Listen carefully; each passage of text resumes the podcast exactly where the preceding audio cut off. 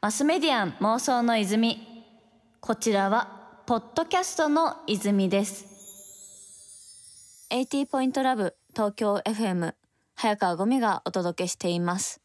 ここからはゲストさんをお迎えして一緒に妄想していきたいと思います。それではご挨拶の方お願いいたします。マスメディアン妄想の泉をお聞きの皆さんこんばんは、えー、音楽プロデューサーのもふくちゃんです。よろしくお願いします。よろしくお願いします。あの先週もねいろいろこう、もふくちゃんの今までやってきたことをお伺いしてきたんですけど、はい、やっぱこう大学時代からこうされてること考えられてることと、うん、実際そのアウトプットの部分とかこう一貫して守られてる部分それこそクリエイターを大事にしようとか、うんね、本当見えてきたのが結構自分としてもいいこう回だったなと思ってますね。ありがとうございます。ちょっと先週はねキャリア周りについてお伺いしてきたんですけど、うんうんはい、今週はまたよりその最近気になってることとか、うんうん、もう好きなこととかいろいろざくばらんに妄想していって未来へのヒントの泉を沸かしたいと思います。はい、よろしくお願いします。よろしくお願いします。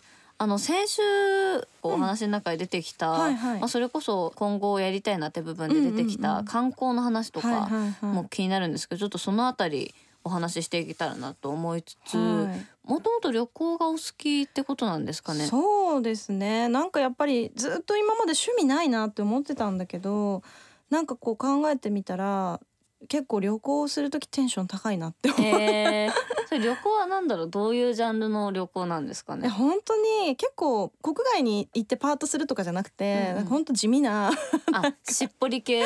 そうそうそう。あの田舎に行くのが結構好きで、うん、なんか最近はすごいこう植物にはまってたりしてはいはい植物。植物にはまるとかサウナにはまるとか、うんうん、旅行だけだとちょっとつまんないなって昔まで思ってたんだけど、うんうんうん、そういう自分の趣味と絡めた遠征みたいなのがすごい楽しいってことに気づいて。それは発見するのが面白いんですかね？こう長く触れ合えたりなんかリフレッシュできるのが楽しいみたいなところで言うとどのあたりですか、なんだろう。まあリフレッシュではありますね。なんだろうこう植物とかはなんか季節とともに変化していくものじゃないですか、ね、全然ねこう表情も違います、ね、でこの季節もしあそこにあれ咲いてんじゃない？みたいなことを思い立つとまあ見に行くかみたいな。えすご植物にはまるってなんかあんまりこう聞いたことないんですけどそれはもう植物全般ってことなんですか？そうなの。なんか植物全般？だから普通に街歩いてても、うん、やっぱその雑草の名前とか全部わかるようになるとめちゃくちゃ面白くて。見える情報量違いますもんね。こんなところにブラジルコミカンソウが みたいな。ブラジルコミカンソウがここにも生えてるということはこっちの道にもあるだろうとか言って、うん、これがこうだろうそう。で歩いていくと、うん、あこっちはブラジルじゃない。ただのコミカンソウだとか どうなってんだ？違うの違うの違うの。だからそういうのが面白くて、ちょっとそれで気づいてハマっちゃってほうほうでそうするとあの私代々木公園とか、新宿御苑とか、あの辺ってすごい実はグリーンが多いところでですよね。あの面白い歩いてるだけで面白いのよ、うんうん、これ日々の楽しみみたいなのが植物みたいな、ちなみにね私も新宿御苑年パス持ちなんですよ。私も年パス持ってる。あの安いんですよね意外にそうでもすごい安く2000円ぐらいだったね。とかで入れてなんかその年パス持ってるっていう安心感もすごいし、うんうん、これやっぱ御苑とかで緑を待ってしかも毎毎日というか毎週のように全然ね咲いてるもの。も違います、ね、先週あの人たち元気だったのに今週元気じゃないじゃんみたいな。どうしたの？タイムリー。そう。もうこいつらに食われてんじゃんとか、うんうん、なんか外来種すげえ元気だなとかそういう外来種とかまで見れると絶対面白い。あと名前とかがさ面白くて、うん、ワルナスビとかさめっちゃなんかポケモンに出てきそうじゃん、うん、出てきそう。だけど本当に本気でワルナスビっていうね、うん、あの名前つけられてるやつがあったりなんかそのゴミために生えるからって、ゴミためみたいな名前つけられてる植物とかいるのよ。吐きだめみたいな、ね、吐きだめ菊ってさ 吐きだめ菊ってかわいそうすぎるかわいそう理不尽な感じがします、ね、吐きだめに咲くから吐きだめ菊とか、あと犬って植物に犬がつくと意味のないものっていう意味なのね。うん、しょうもないみたいな。そう犬ビワとか犬なんちゃらとか食べられないから意味がないみたいなことで昔の人が犬なんちゃらってつけてるの。かわいそう。かわいそうとか。そういうのすごいさ面白いじゃない？うん、面白い。地味に。でも確かにそれ。植物のこと分かったら結構旅行の幅も広がりそうですね。そうですよ。私ね、この前本当に何もないとこに行きたすぎて、うんうんうん、和歌山の結構本当に何があんの？みたいな、その和歌山出身の子にも言われたくらいの産地に行ったんですよ。じゃもう昼何もやってなくて。昼なのに昼ご飯食べようと思ってチャリ借りて出たんですけど、はいはいチャリ15分圏内で一軒もやってない。みたいな私普通にナチュラルに昼飯を食い損ねるみたいな。これ私はこのまま死ぬんだろうか。サバイバルですね。サバイバルです。そういうのでもワクワクするよねいや絶対あここにこれ生えてるんだとかうん。きっとね分かってくるし、面白いんだと面白いんです。もう北海道とか行くとやっぱ全然街路樹が違うから、うんえ七かまどがこんなに？みたいな 東京ではそんな見ない。七かまどがこんな元気なんて？うん。みたいな驚きとかね。本当植物は多分あの年取っても使える趣味としてあるから、うん。絶対ねおすすめ。あおすすめされ おたすすめ。これはね一生飽きないと思うだからさちょっと急にあの脱線したけどさ、うん。あの旅行の話に戻ると、うんうん。そういう一個指針があると、うん。すごくどこ行っても楽しいから、確かに。何かのこうハマってるまあオタクっていうとこう、うん。アニメとかがやっぱ彷彿されやすいですけどそうん。なんかハマってるものがあるとこう大体のものって楽しく見えてきますよね切り口的に。そう切り口があの一つあるだけで、まあ、サウナもそうなんですけど、なんかじゃあ例えば出張で大阪行くってなったら今まであーなんか面倒くさいなとか、うんうん。何回ももう行ってるしなとか、飽きたしな飽きたっていうのあったんだど、けど、ああのサウナに今度行ってみようとか あここのサウナ行けてなかかったとか。新規サウナ開拓が。そうそうそうそう思うとすごい旅行が楽しくなってきてここ最近だからサウナと植物のおかげでうん。旅行が楽しいのかもしれない。えーなんかちょっとそのなんだろうなこう何か特化した旅行みたいなの今後増えていきそうな気はしますよね。絶対そう思うの。だからぼんやりした旅行っていうぼんやうん。りハワイとか、南の島とかじゃなく、もっとそのピンポイントなそう、うん。ここに何々って花が咲いてるらしいみたいな。それだけでもね行く意味ありますもんねそうそうそうそう。それだけで。おおこれは多分ねどっかの会社さんがもう妄想旅というかこのめちゃくちゃマニアックな旅行とかやってほしいですね。やりたいの。マスメディアン妄想の泉。80ポイントラブ東京 FM 早川ゴミがお届けしています。マスメディアン妄想の泉。ここまで秋葉原デアステージやさまざまアイドルグループなどの立ち上げに携わってこられたはい。もふくちゃんにはい。ザックバランと妄想トークを繰り広げていて実はこう隠れ隠れでもないですか、植物オタクだったということを発見したんですけど、ちょっとさらにまあ東京という場所にじゃあ絞った時に秋葉原とかこうディープスポットいろいろあって、うんでなんかそういったものをねこれから国外の人にも知ってもらえたらなってところについてお伺いしていけたらいいなって思うんですけどはい。なんか具体的にその秋葉原のどういったところが本当うんうにん。こう見てほしい秋葉原だなって感じしますか、そうですあのーまあすごい正直言うと秋葉原が本当に混沌としていて面白かった時代っていうのは、2008、まあ、2006年からうんうん。2012年ぐらいまでのうん。本当に限られた6年間ぐらいだったなって思っててそれはやっぱなぜかっていうとこうまず第一前提として保護店があったんですね。はいはいでそうですねその保護店が本当にフリーダムで、うん何の規制もなくしかもダンスのフラッシュモブみたいなそうなんですよ結構ありましたよね。そうすごく自由ででやっぱそれも一つあったし、うんあと少し前までは家賃もそんなに高くなかったんで新規事業として何ていうかな気楽に出店する人がすごい確かに。多かったんですでもそれで言うと結構原宿もそうだったかもしれないです。原宿もやっぱ最近すごい整理されてきて、それで結局時価が上がってるからで、それまでってこう小さなブランドとかがね出してたからこそのこうカオス感とかあった気がしますね。だからなんかこう街を面白くする方法ってすごいあのいくつかポイントがあるなと思ってて規制が緩い、うん。安い。大事。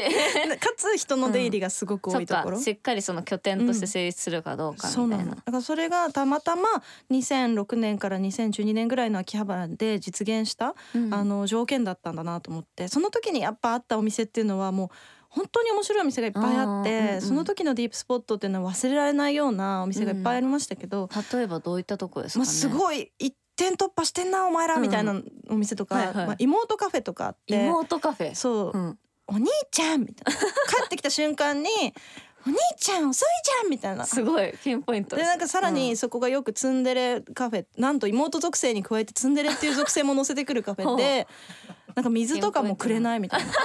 水はくれ。カフェっていうとこなのにもう、もう水持ってきてやったからねドンみたいな。だ あのわざとオーダー聞いてももう持ってこないみたいな、お兄ちゃんのところになんて持って行ってあげないみたいな そういう謎のプレイがねね。うん。行われてるそういうディ圧ープスポット倒的にルールをこう破っていくそう 圧倒的にとかまああと武器屋さんとかありますねなんかあ普通に。あった。うん。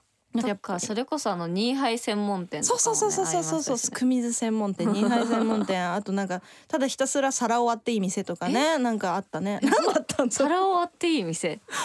バリーンって。そうそうそう。ストレス解消みたいな。なんかそういうとことか。なんか思いつきでやったんだろお前らうんみたいな、あの面白いお店が結構あって。なんかその時代がやっぱ一番秋葉も輝いてて、うんうん。まあ今も面白い店はあるとはいえやっぱり洗練されてきて、うんそういうなんか思いつきの店が。皿割れないですねそう今ね。そうそう思いつきの店がやっぱだんだんだんだん淘汰されてっちゃってね、その生き残ってるっていうところはやっぱ数少ないところですね。なるほどなるほど、うん。なんかそんな中でもやっぱいまだにここら辺はこうこれから国外が来た人とか見てもらいたいなみたいなスポットってあったりしますか？なんかその手前味噌になっちゃうんですけど、うん。うんそのアニソン DJ バーの秋葉原もぐらっていう場所とか、うんちょうど先日マスクちゃん私がね、あの立ち上げに携わって、はいはい。ちょうど先日あの独立してあ独立したんだ。そうなんですよ。もともと店長をお願いしてたうんうん。当時ね私がお願いした時21歳とかだった男の子があの独立して社長になったってすい。うめでたい事件があったんですけど、まあ、その秋葉原もぐらという場所はやっぱそのすごく国内外からも人気あって、うんうん。やっぱ配信とかもしてるので海外の人からもすごい注目度のあるような、んん。本当に小箱なんだけどやっぱこんなに場所が小さくても関係ないっていうのかな。やっぱ海濃外の、いね。そうなんですよ。濃い文化っていうのがそこから生まれてるっていうのがあるのでそこはなんか海外の人が来ても絶対楽しいと思うので、はいはい見てほしいですね。確かになんかその秋葉原らしさみたいな話で言うと、うん。こう私が思う秋葉原とかあとそれこそニコニコ動画とか、うん。あのカルチャーの一番の特徴ってこう才能の無駄遣いじゃないですけどなんでそれをやったみたいなのを全力でやるみたいな、その独自カルチャーがやっぱ面白いなって思ってて、ね。まあ、それこそアニソン DJ 周りだとあのとっとこハム太郎をとっとこハム太郎を流しながらぐるぐる回るみたいなね。そうぐるぐる回るの、うん。めちゃくちゃ好きなんですよね。なんかそういうこ だって国外の人が突然来てそれ見たら、そうね。何が起きてんの？ってなるじゃないですか。そうなんですよ、ね、なんかそういうのめっちゃいいなって思いますね。うん、なんかやっぱりいい意味でこうバカになれる場所、うんうん。なんかここだったらって言ってリミット外せる場所っていうのがやっぱ最近少ないのかなって思うから例えばそのディズニーランドとかもやっぱり、ディズニーランドだけあの格好してても恥ずかしくないみたいな。確かに普段の生活で耳つけらんないね。ないじゃないですか。それがなんかやっぱ秋葉原にはそれと似たようなところがあって、やっぱ秋葉原だとコスプレして歩いてても、うん。なんか別に普通というかまあじろじろ見られないっうんていうのがあったりするところが秋葉原のいいところ。なんか街全体としてそういうこうなんていうのかな。やっぱ本当にいまだに毎うん日その男性でも女の子のコスプレして歩いてる子とかいっぱいいるし、それにに。それに対して別に誰も振り返らないんですよ。うん。我関せずみたいなね。みんなそれぞれ自分の道を行くみたいなですからね。なんか同志みたいな感じで、うんよしお前は頑張れみたいな 感じの温かい目線で、あの歩けるっていうのかな、だからそういうところが街全体のなんかディープスポットというか街全体がちょっとそういう雰囲気まだやっぱあるから、うんうんそれはいいとこだなって思いますね。でもそっかそういったのがこうらしさだとすると、うんやっぱりその結構私も国外他旅行行った時とかになんかその